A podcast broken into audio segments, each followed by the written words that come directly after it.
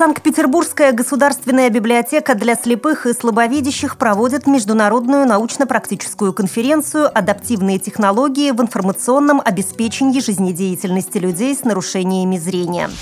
В Удмуртии Республиканская библиотека для слепых планирует выпустить в свет Красную книгу республики в форматах, доступных для людей с ограниченными возможностями зрения и слуха.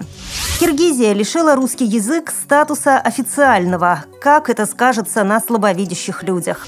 Дизайнеры создали для слепых и слабовидящих технологичные очки Braille Sight. Далее об этом подробнее в студии Наталья Гамаюнова. Здравствуйте!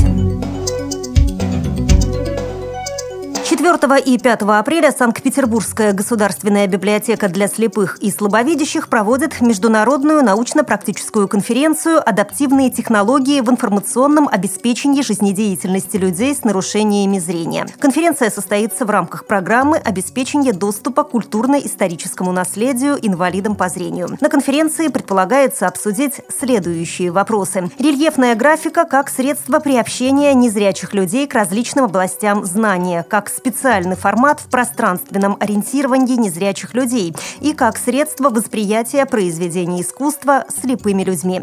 В рамках слета также будут затронуты проблемы рельефного воспроизведения памятников архитектуры и развития образного мышления у инвалидов по зрению. Впервые в истории Удмуртии в год охраны окружающей среды Республиканская библиотека для слепых планирует выпустить в свет Красную книгу республики в форматах, доступных для людей с ограниченными возможностями зрения и слуха. Книга будет издана в нескольких форматах. Обязательно выйдет в свет крупношрифтовая версия. Для этого привычную нам книгу отсканируют на обычном сканере, проверят ошибки и увеличат размер шрифта до 18 кегля.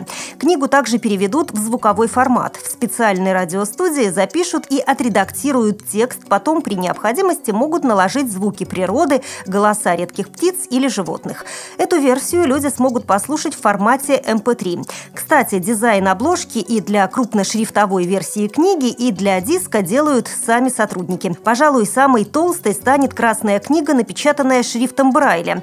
Тираж подобных книг обычно небольшой, до 5 экземпляров. Этого достаточно для обеспечения потребностей незрячих и слабовидящих читателей Удмуртии. Тем более, что издание таких книг обходится в копеечку. Цена одной страницы – 1 евро.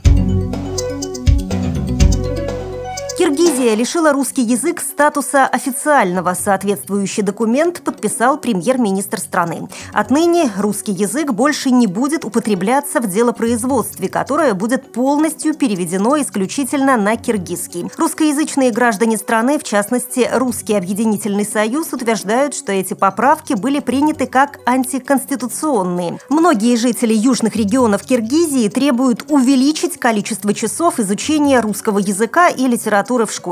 Кроме того, есть и ряд трудностей с переводом на киргизский. Например, депутат Дастан Бекишев, который является инвалидом по зрению, заявил, что в связи с переводом делопроизводства на киргизский язык многие слабовидящие не смогут читать официальные документы, поскольку автоматической программы по распознаванию текста на киргизском языке просто не существует. Дизайнеры Харим Ли и Сиун Даким создали для слепых и слабовидящих технологичные очки Braille Sight.